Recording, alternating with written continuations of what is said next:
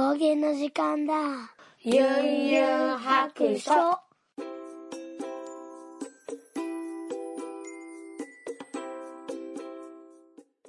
はい、出発。聞いてみそらしいゆんゆん白書始めたいと思います。さて今日は子供のね、サッカーの試合なので、会場に送ってきた帰りです。朝ですね。なので、よいしょ。まだね、朝ごはんも食べてないです。お腹すいた。しかも喉も渇いてるので、若干ちょっと声がガラガラで、しかも寝不足っていうね。昨日はちょっと夜中までの収録があったので、はい、それに参加しておりました。さて、最近ですね、頑張ったことがあります。やり遂げました。あ、子供たちかな。何をやり遂げたかと言いますと、ゆんゆん白書、なんとアンカーからの配信ができるようになりました。この先、カーブです。はい、カーブです。はい。Spotify と iTunes と、あといろんなキャストボックスとかいろんなところから、配信が、されております、すでに。うん。で、今までのシーサーの、ブログの方からの配信も、まだあるので、ちょっとね、今後なんですけども、こう徐々にアンカーの方からの配信にしていこうかなと思ってるんです。そうすると、そういういろんなところからの配信がね、自動的にされるので、ちょっと間口が広がっていいかなと思ったので、某、パンダ好きの P さんから教えていただいて、本当にありがとうございます。やり方がね、ちょっとわからなくて教えていただいたんですけれども、今までの過去250回分の配信をですね、ちまちまとで一話ずつこうアンカーの方のからね配信をするように移し替える作業を1週間弱ぐらいかな、毎日頑張って、はい、やっておりました。で、ついにね、250回分の移し替えが完了しましたので、なんと、聞いてほしいような欲しくないような、1から、1話の方から、冒険1日目ですね、から250日目まで、ずらっと並んだね、配信が聞けると思います。なんか、すごい、こう、作業してて思ったんですけど、いやこんなことをもう話してたんや、とかね。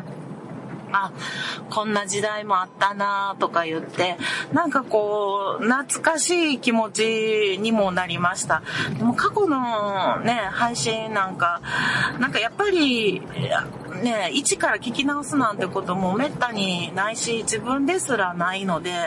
なんか、すごいこう、ポッドキャストをやってきたゆんゆん白書のこう、歴史じゃないけど、なんかそういうのをね、辿った作業になりましたね。なんかいろんな気持ちになりました。懐かしいなとかね、もうこれほんまに消したいとかね、あ、こんな時代もあったなとかね、こう懐かしく思ったり恥ずかしく思ったりして、移し替えました。なぜかね、私のこうパソコンとかデータの方に残ってない話とかもあって、で、もうそれはすでに配信しているところからこうダウンロードしてきてね、したりとかして、なんでないんやろうということも結構あったので、うん。これでね、全部、綺麗に並んで揃ったので、うん。まとめられたかなと思います。今後はどうしようかな。シーサーの方は、まだ容量が無料のね範囲では足りているので、まあ、当分は大丈夫かなとは思うんですけど、ちょっとある程度の区切りのある番号あたりで、もうアンカーの方に変えていこうかなと思ったりもしてます。なので、今250なので、キリがいいっちゃキリがいいんですけど、まあちょっと急なので、どうなんやろう、今後300やったらちょっとキリが先すぎるかなと思ったりするんですけど、まあとりあえず今後あと10回分ぐらいはどっちからも配信をして、260日目ぐらいで切り替えようかなと思ったりしています。はい。またね、この後の配信、していくときに、毎回ちょっと、お知らせを入れていこうかなと思っております。はい。さて、今日お話ししたいのは、まあ、せっかくね、アンカーからのね、配信ができたので、ちょっとね、もう、今まで一度もやったことないんですけども、ちょっとこう、振り返り会みたいなね、過去のざっくり過去を振り返る回みたいなのを一度やってみようかなと思ったので、それはね、今、車運転しながら喋ってますけど、ちょっとこう、資料っていうのかな、過去配信したものの、タイトルとかを見ないと喋れないなと思っているので、ちょっとまたね、後ほど、はい、収録をしたいと思います。ということで、オープニングこの辺で、終わっておきます。では、本編に入ります。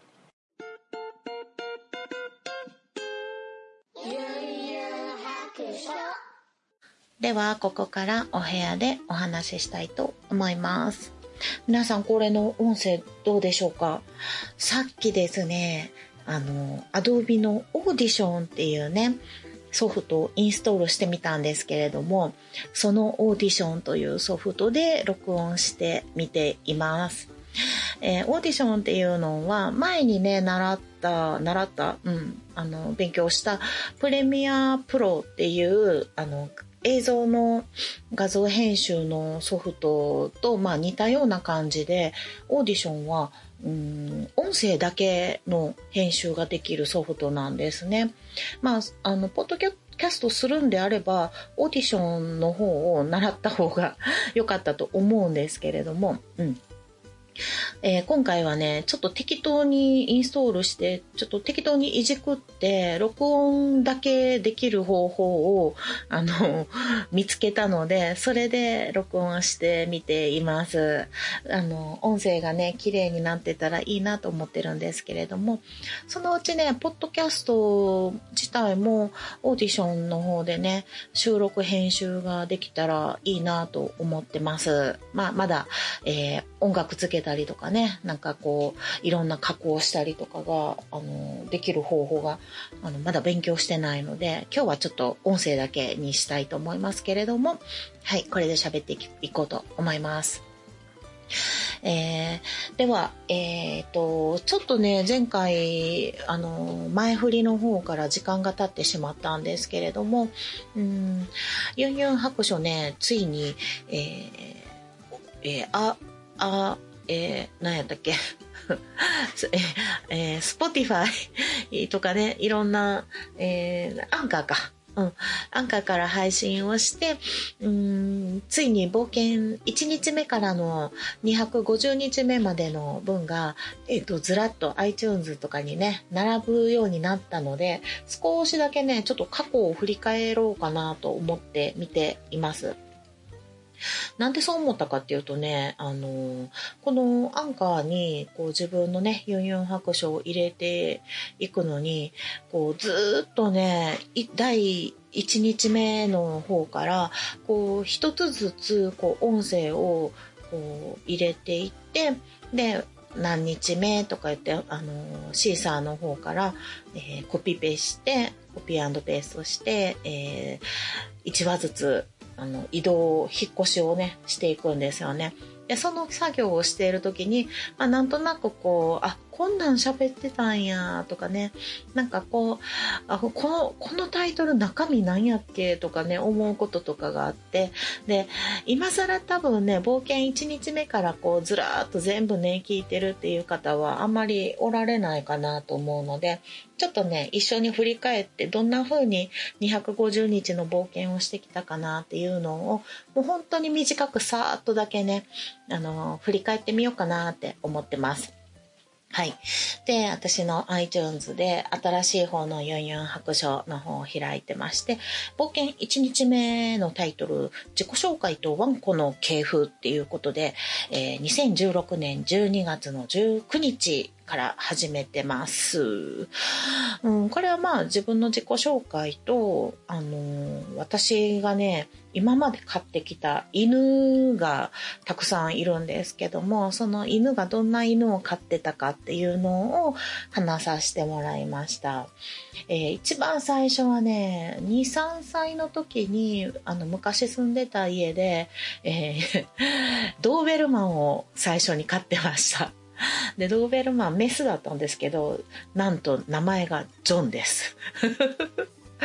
ジョンといえば、旦那さんですね。旦那さんの方が、ジョンという名前なんですけれども、彼は、普段はジョンとは呼んでませんけれども、一応本名ですね。はい。そうやって、ドーベルマンを飼って、で、そして引っ越して新し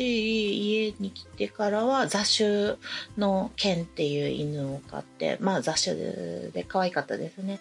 で、その次に、先に奇襲犬のゴンタを飼ったかな。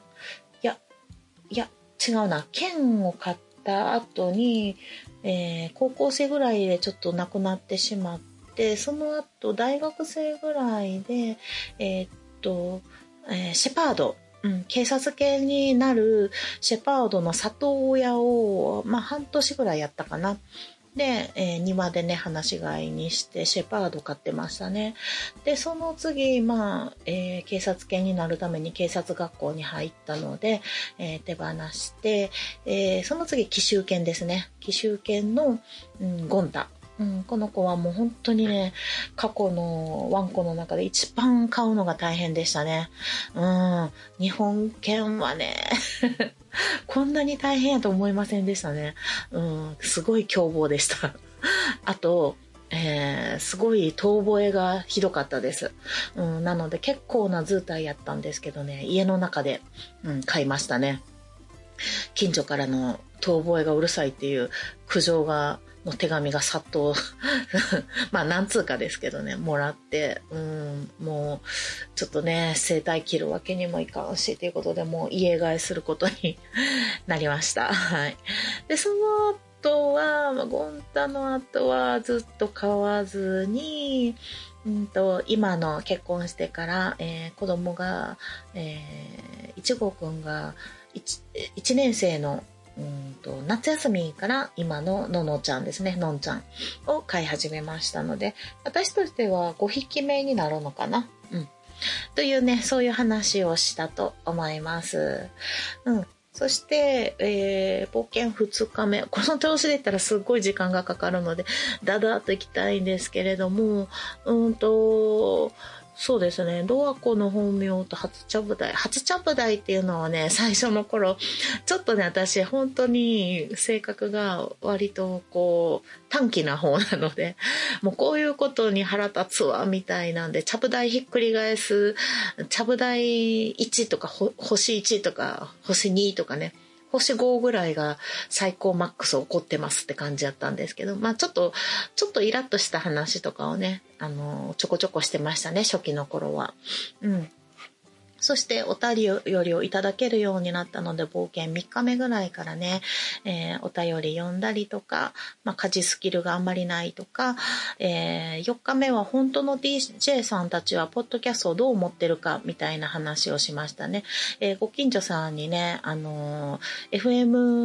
の DJ をされてる方がおられたので、そこに、ね、いろんな同じなんていうかな、同じ、会社にいるその、ナレーターの方たちとかがねよく遊びに来てたので、そういう方たちのパーティーに行った時にポッドキャストをどう思ってるかっていう話を聞いてきました。もうねそのお家は引っ越しされて遠くに住んでるのでね、もう今交流はありません。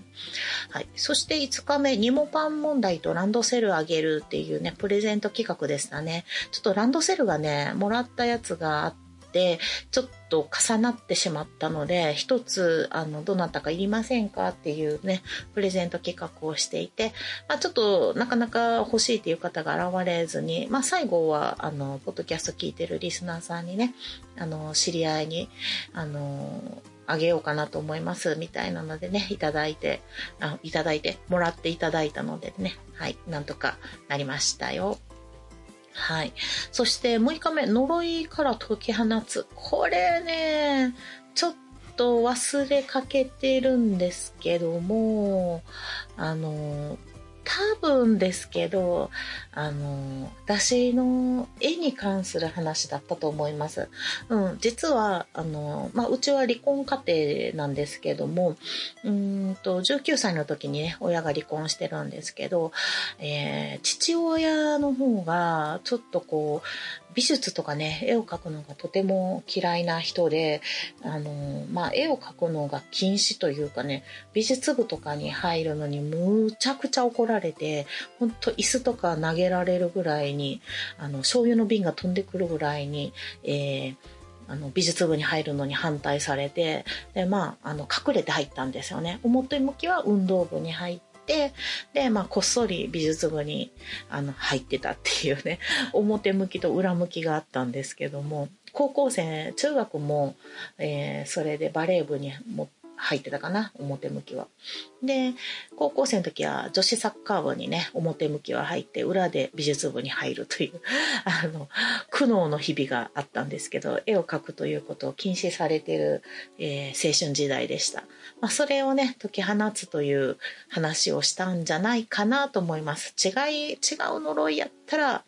ごめんなさい。はい、そしてでこの世界の片隅で寝かせるもんかっていうのはこの世界の片隅にっていう映画を見た感想ですね。はい、この頃はねもう本当に何回も収録をやり直しして、1個の収録に何回ぐらいやろうな、3、4回ぐらい撮り直したりして、なかなか出せなかった記憶がありますね。この回も多分もっと結構覚えてるんで 5,6 回撮り直してたかもしれないですね。はい、そして、冒険9日目女子会バレンタイン弾丸トーク。あんかけ5の、っていう番組のねバイリンガルポッドキャスターのカンナちゃん、が来てくれて、バレンタインのね思い出のおしゃべりしましたっていう、ちょっと外国のねアメリカやったかな、アメリカでのバレンタインってどんなのみたいな話とか、私が本当にねバレンタインがね発音ができなくて発音の練習をこう一生懸命して全然できないっていう回でした。はい、ボンケンズ10日目、酒とワンコと涙。これはねすごく好きだったね、大々だけな時間っていうポッドキャストのね番組が終了してしまうということで、ちょっとねお酒を飲みながらちょっとほろりと泣きながらね、いい番組のをなんていうかな、寂しがる終了を寂しがる回でしたね。はい、そして冒険11日目から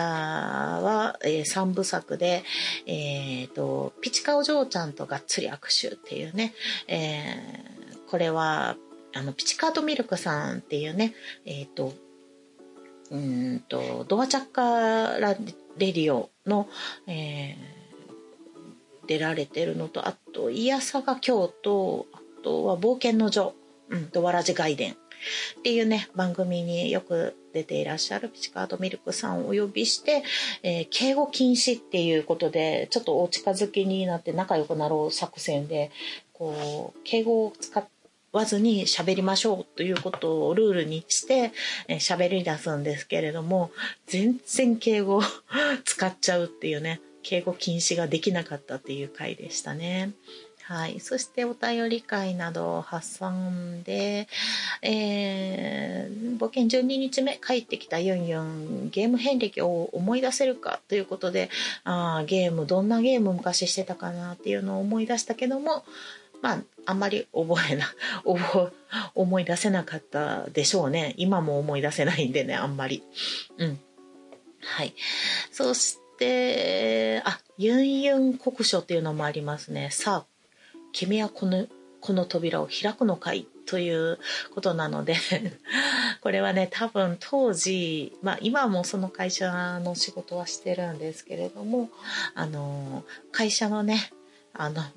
一人全然仕事をしないおじさんがいて、いびきをかいて寝てるんですけど、まあ、その横で私は締め切りに追われて必死で働いて、そのいびきかいて寝てるおじさんは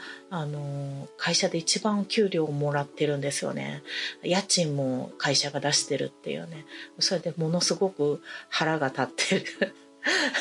イライラしてる回ですねはい。そしてかゆいわ、痛いわ、食べられないわっていうことで、冒険15日目。これ多分あれですね、3月なので花粉症があまりにもひどくって舌下療法を試してたのかもしれないですね。で、食べられないっていうことは多分舌のね、下にち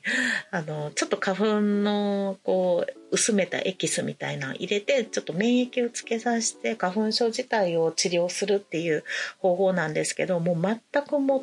て体に合わなくってすっごい口内炎が大量にできて、物が食べられなくなるっていう、しかも体中かゆいし、もう痛いし食べられないっていう苦しみの中喋った回ですね。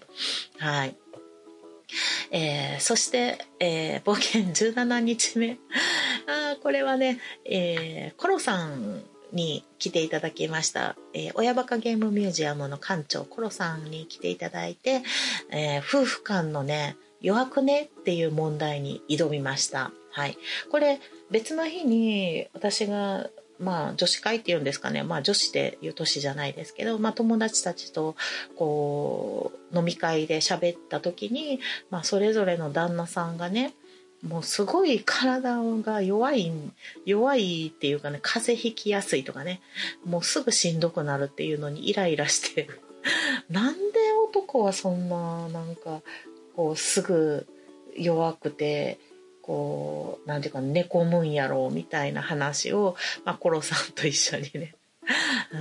考えた回ですね。あと家事の分担的なみくり問題、逃げるは恥だか役に立つっていうドラマが流行ってた時代で、まあ主人公のみくりちゃんの問題があったので、まあそのみくり問題ということで、はい、一緒に考えてみました。で、第3議題としては、まあ、ちょっとね、これタイトルをね、今回ちょっとだけ変えたんですけども、ちょっと分かりやすくしてみました。素人絵描きの疑問を芸大出身コロさんに聞いてみるかいっていう風に変更しましたけれども、ね、最初は、ちょっともっと分かりにくいタイトルをつけてたので、ちょっとタイトルだけでも分かるようにと思って、ちょっとアンカーでやるときに、タイトルを変えたと思います。うん、まあ私がね、まあ芸大とかも何も絵の教室とかも行ったことがないので、まあ一応素人絵描きだとは思ってるんですけど、なんで芸大に出た人って卒業してからそういう絵とかアートに関する仕事にあまりついてないんだろうという疑問が多かったので、長年持ってたので、それをねちょっとコロさんに聞いてみたっていう回ですね。これ私もちょっともう一回聞き直してみたいなと思いますはい。そして桜満開はい、そして、冒険18日目桜満開2号くんはピカピカの1年生ということでね、2017年4月に、1年生になりました。はい、そして17日、まだ17日、あ、18か。そして19日、20日、21、うん。冒険20日目20日目、しろちゃんの大阪大冒険こんちき風味と、冒険21日目熊谷山から降りてきたっていうこの辺りで、私がねちょうど大阪で、教室展かな、私が持ってる教室の、グループ展というか教室展をやってたんですね、生徒と一緒にね。それを、しのちゃんとかくまーさんですね。くまーさんは、ペペロンチーノオーバードライブっていうね、番組をされてるポッドキャスターさんなんですけど、この時はねまだ何も番組されてなかったと思いますけれども、大阪に来られて、わざわざね展覧会を見に来てくださったので、その時に収録したと思います。はい、そして冒険22日目モノマネしてみたっていうことで、これはねちょっと物議を醸す回かもしれないですけれども、これ実はね私が喋ってない、私のモノマネをした、しげももの桃屋のおっさんさんですね。オルネポとか昼ネポとかの番組をされてる桃屋のおっさんさんが私のモノマネをして、全部1話分ね、22日分全部を撮ってくれたっていうね回です。はい、そして冒険23日目卵会議なのじゃっていうのは、多分ウッシーさん、こんちきのウッシーさんをお呼びして、生まれる赤ちゃんの話とかをしたのかなと思います、確か。はい、そして冒険24日目スナックユンユン開店中ということで、これは多分ね私が展覧会の後でだったので、最中かな、なのでものすごいハスキー声なんですよ。聞き取れるかなっていうぐらいのハスキー声ですね。うん、まあちょっと年にね1回2回ちょっとものすごいハスキーになって疲れがピークになってるっていう頃ですね。そして25日目パジャマで行ってきます。これちっちゃい時の思い出かな、学校行くのにパジャマで行ってしまったっていう話をしたかもしれないですね。はい、そして27日目からなんですけれども、ドラクエ5の冒険その1ということで、ハッシュタグドラゴブできたよっていう回ですね。2017年5月19日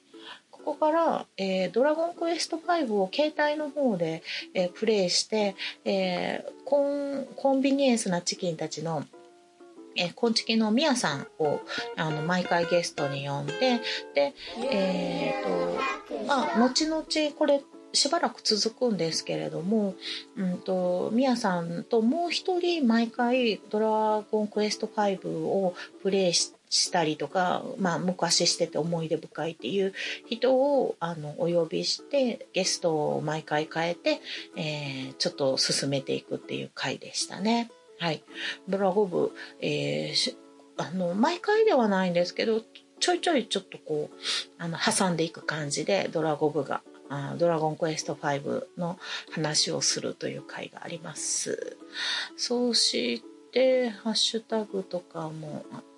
たくさんいただいてて、そして冒険32日目お庭改造伝ということで、ちょっとねリアルのお庭をほったらかしに、してたので、ちょっとお庭をこうきれいにしようということで、板塀をねぐるっとどんぐらい何メートルかな分からへんけど結構いっぱいね、作ったりとかして、そういうお庭の話をしたかなと思います。うん、そしてまたドラゴブを挟んで、冒険36日目暴れオバハン会その1ということで、暴れラジオさんのちゃんなかさんの奥さんのリコリコさんをお呼びして、何か収録したと思います。うん、この時ね、実はちゃんなかさん今ではね、いやさがの、朝ドラ会とかでよく喋ったりとか、ラジオさんのね、なんかこう、イベントなんだっけ、大喜利とかに呼ばれたりしてね、仲良くさせてもらってるんですけど、この時はね、実は、ちゃんなかさんと喋ったことがほとんどなくって、リコリコさんを先に、リコリコさんと先に、こう、喋ったんですよ。うん。懐かしいですね。で、まあ、後ろで、こう、ちゃんなかさんがちょこちょこ入ってくるっていう感じでしたね。うん。先にリコリコさんと、ゲストに来てもらって喋ってました。はい。そして、冒険37日目。ピンクに染まる夜。忘れた。何を喋ったのか忘れました。そしてそれを挟んで、暴れラジオバハン会その2、絵とお仕事。お仕事のお話したのかな。そして、ラジオバさんのその3、ジブリのランキング。リコリコさんがね、ジブリが好きということで、お互いのジブリの映画ね、のランキングを発表していった話でしたね。うん。まあ、ラジオおばさん会、その4もありますね、すごい。怒りと恋愛。ああ、こんな話もしてたんですね。そしてついに5日目、ようやくですね、暴れラジオさん、ちゃんなかさんにご挨拶会ということで、最後にちょっとちゃんなかさんとも喋っておきますかという感じでね。はい、ちゃんなかさんにもご挨拶がてら、ここで初めてしっかり喋らせていただきました。はい、ありがとうございます。そして冒険42日目ダゲムビ応援その1おかゆちゃんと出会った日ということで、はい、これですね、ダゲな時間ムービーっていうなんかライブがあったんですよね。で、それに向けて応援するという意味で、何日間かね連続配信でやっていました。で、おかゆちゃんがね、実はですね、そうそう、その前にやってた私の展覧会、教室のね展覧会にもうサプライズで来てくださったんですよ。うん。で、その時の音声録音させてもらった、もう手が震えながらの声も震えるっていうね、私がめちゃ興奮してる時の音声とかね。はい。まあ、そういうのを、録音させてもらったと思います。はい。そして、ダゲム病面、その2、その3、その4、その5、みたいな感じで、ずっとね、ダゲな時間の話をしてるんですけれども、おかよちゃんと、柴犬さんもね、展覧会に、もう一回ね、おかよちゃんと一緒に来てくれたんですよ。おかよちゃん2回来てくれるっていうね。はい。で、その時にもう収録した話とか、まあそういう、裏話とかをね、いろいろ聞かせてもらいました。はい。そしてドラゴブを挟んで、柴犬さん冒険祝50日目ということで、柴山健さんが、ゲストに来てくださいました。そして応援配信をね何日か続けてたので、まあ、その感想とかをねお聞かせいただきました。はい、そしてダゲな時間のムービーの時に、グッズをね私も一緒にちょっとだけ作らせてもらったんですよ。柴犬さんとおかよちゃんの後ろ姿の絵を描かせてもらって、まあ、私の絵のタッチで、まあ、ポストカードを作るっていう感じだったんですけども、そしてポストカードセットにして、ライブの時に販売するみたいなことあったんですけど、そのグッズの制作のね、裏話なんかを、させてもらいました。はい。そして、52日目、南国の思い出っていうことで、2017年9月2日。まあ、兄がね、奄美大島に住んでいるので、その時のお話をさせてもらいました。そして、冒険53日目、玉か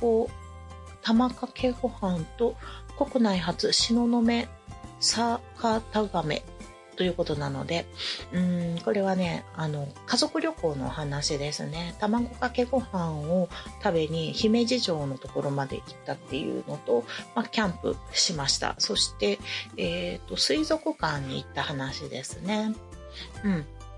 そしてドラゴブも挟んで、これですね、集めているものとダイス、56日目。これはね、私が手拭いを集めてるんですよ。まあ、最近はあんまり増やしてないんですけども、ちょっと使い切れないぐらい持ってるので、新品もまだいっぱいあるのでね、その集めている、手拭いと、まあ、ダイスは、アイコンのプレゼントの抽選ですね。もうこれは終了しておりますけれども。そして冒険57日目、大掃除とハッシュタグ祭り。まあ、大掃除のお話ですね。もうとても部屋が汚いです。いつも汚いです。はい。そしてドラゴブ挟んで、ネタバレのないドラゴンクエスト11と芋煮の話ですね。これはドワラジの関西支部の皆さんにインタビューをしたっていうことで、多分なんか飲み会のオフ会ですかねの帰りとかにちょっとこうみんなにどんな感じだったみたいなドラクエ11の話をね、収録させてもらいましたけども、ただ私がまだドラクエ11途中ですね。はい。そして冒険61日目、コンコンババンゴアス、これはあれですね、ドラゴブですね。ドラゴブのジャミ。そしてハッシュタグ挟んで、これですね、冒険64日目プッパっていう回は、これはね、コナタさんが主催していらっしゃったドラクエ模型部でフィギュアを作るっていうのに参加をしてきました。兄さんとかね、ポメマンさん、ポメドンさんっていうね、関西支部の方と一緒に、はい、リアルでね、フィギュア作りを参加してきましたっていう話です。そして65日目、ボアドゥーローズっていうのはね、スミレ色みたいな紫の色なんですけれども、ペンキの色の名前ですね。私のアトリエの壁をこの色で塗りましたよっていう話をしました。そして66日目、プロポーズ大作戦。ゲストに、こんちきのうっしーさんを迎えて結婚式について、どんな結婚式をしたかっていうね、お互いの結婚式話を、1、2、3回ぐらいかな、3回ぐらいにわたって話しました。そして、ドラゴンクエスト5を入れて、そして、これですね、冒険70日目、そうだ、冒険に行こうは、旅行会社でね、働いてた時のお話なんかをしています。そして、冒険71日目、大体女子。だけな時間これもね、だけな時間のおかよちゃんと2人でね、飲み会をした時の雑談の話ですね。ちょっと収録場所がね、個室を探したつもりだったんですけど、あんまり個室じゃなかったので、ちょっとねうるさかったですね。はい。そしてうーちゃん会議室っていうのは、うーちゃんはね、まさかのうんちの話ですね。はい、うーちゃんについておかよちゃんと話したと思います。そして、冒険73日目、サッカーやりたい。これはね、2号くんがサッカーやりたいっていう話がありましたね。はい。そして冒険74日目はララメンマっていうことで、ラララランドのね、映画のオーケストラのコンサートに、おかよちゃんとかね、ダゲな時間の、鈴木さんと一緒に、はい、3人で親バレして行ってきました。ちょっとね、柴犬さんがどうしても行けなくなったということで、代わりにね、呼んでいただいて一緒に行ってきました。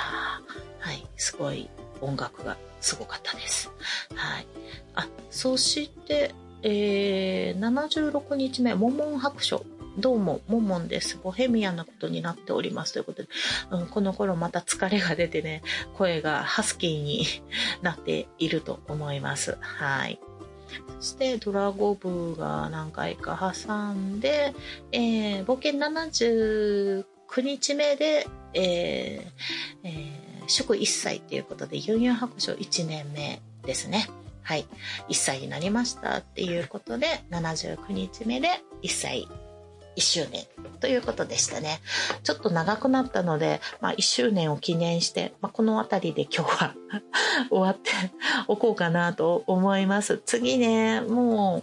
う、そんな全部言うことはないと思ったんですけど、タイトルを見てたらなんか、あれもこれもと思って話しちゃいますね。そんな感じでこうなんとなくユンユン白書のねゆるい歴史をたどってきましたけれども、次はちょっとねハッシュタグを読ませていただきたいと思います。ユンユン白書、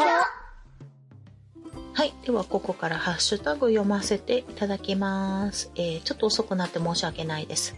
さくやさんからいただきました。ポッドキャストに関わるほどポッドキャストが聞けなくなる悩みということで、昨日拝聴したポッドキャストということで、ユンハク249日目、入れていただいております。手術のめどが立ってよかったです。リンゴフィットすごいということで、いただいております。ありがとうございます。そうなんです。ハッシュあれですね、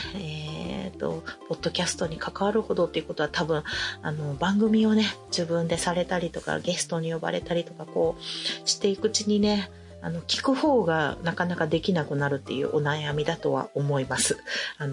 わかりますよ。はい。私もねちょっと横を広げれば広げるほど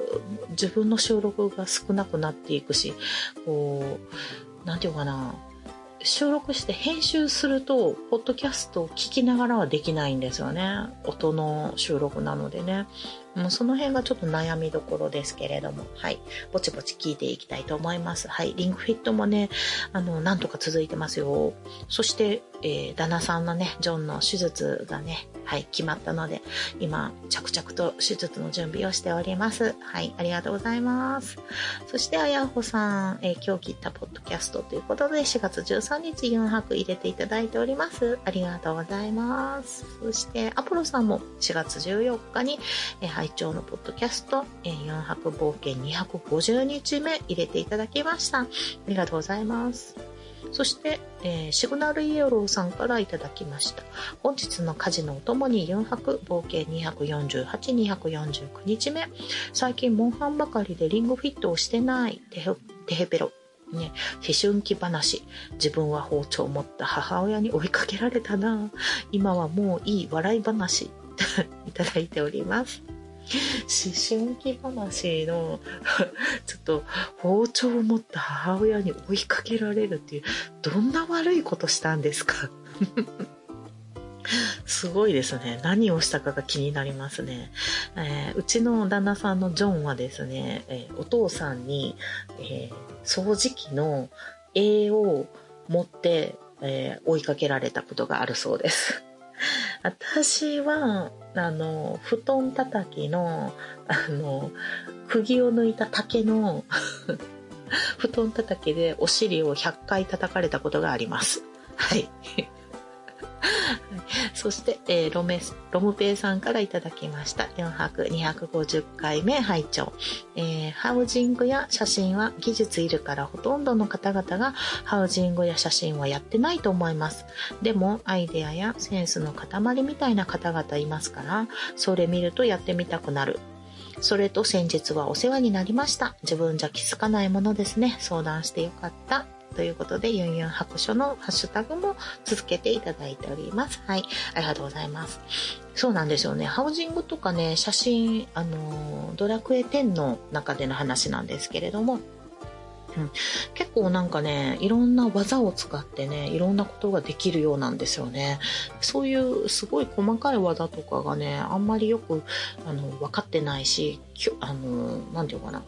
そこまでやらないってことは、まあ、あんまり興味もないのかなって自分では思ったりもするんですけど、人のをね、こうツイッターで流れてくるのを見るのはすごく楽しいですよね。もうこれはどうやってるんだろうみたいなことはすごい毎回思いますね。うん。そして、先日はお世話になりましたっていうことなんですけど、ちょっとロムペイさんにね、デジタルの絵で、使い方ここがちょっとわからないんですみたいな質問をね、個人的に受けたので、こうしてみたらどうですかっていうことでお答えしたお話だと思います。はい。解決してよかったです。そして、ちゃんなかさんからいただきました、ユンハク。ユンユンさん、4月18日放送の、探偵ナイトスクープ2つ目の依頼に電話出演しました。探偵ナイトスクープ、人の言葉を理解する摩訶不思議な魚に恐怖マックスな夜、夜な夜な叫び歩く謎のおっちゃんっていうことでなんかついてますけども、そしてそれにね、体調の悪い隊長さんも聞いた、これ絶対にユンユンさんっていうことで喋っておられるんですけども、なんか奈良の依頼者でちゃんなかさんのお嫁さんね、リコリコさんがこの声ユンユンさんちゃうっていうことでしたね。ですごい、でっかいのもみたいのさん、すんごい久しぶりにナイトスクープ見たな、まさかこんな凄惨な展開とはっていう、流れになってるんですけど、これね、私ね、ちょっとどっかで見れないかなと思って探したんですけど、ちょっと TVer はもう見れなくなってしまってて、1週間以内やったら見れたんかな。で、全然ね、わかんなかったんですよ。私の声に似てたんかなと思うんですけど、まあ、奈良やしね、同じ奈良やし、奈良の人の喋り方が似てるんやと思います。まあ、私はナイトスクープにまだ電話出演した経験がありませんのでね、多分私じゃないんですけど、まあ絶対私じゃないんですけど、うん、ちょっとね、どっかで、Amazon プライムで探偵ナイトスクープが見れるので、まだこの日の回は上がってないんですよ。ちょっと探したんですけどね。なので、もし上がったらね、ちょっと見てみて、またその時に感想をね、話したいなと思います。はい。そんな感じでね、ハッシュタグユンハクいただいたのを読ませていただきました。またね、皆さんも何かありましたらね、ハッシュタグの、ユンはひらがな、ハクは白というね、感じで、つぶやいていただけると、こうやって番組内で取り上げさせていただきますので、よかったらユンハクでつぶやいてみてください。はい。ちょっと長くなりましたけれども、ちょっと過去の振り返り会、この辺で今日は終わりたいと思います。では、そろそろお宿に戻ります。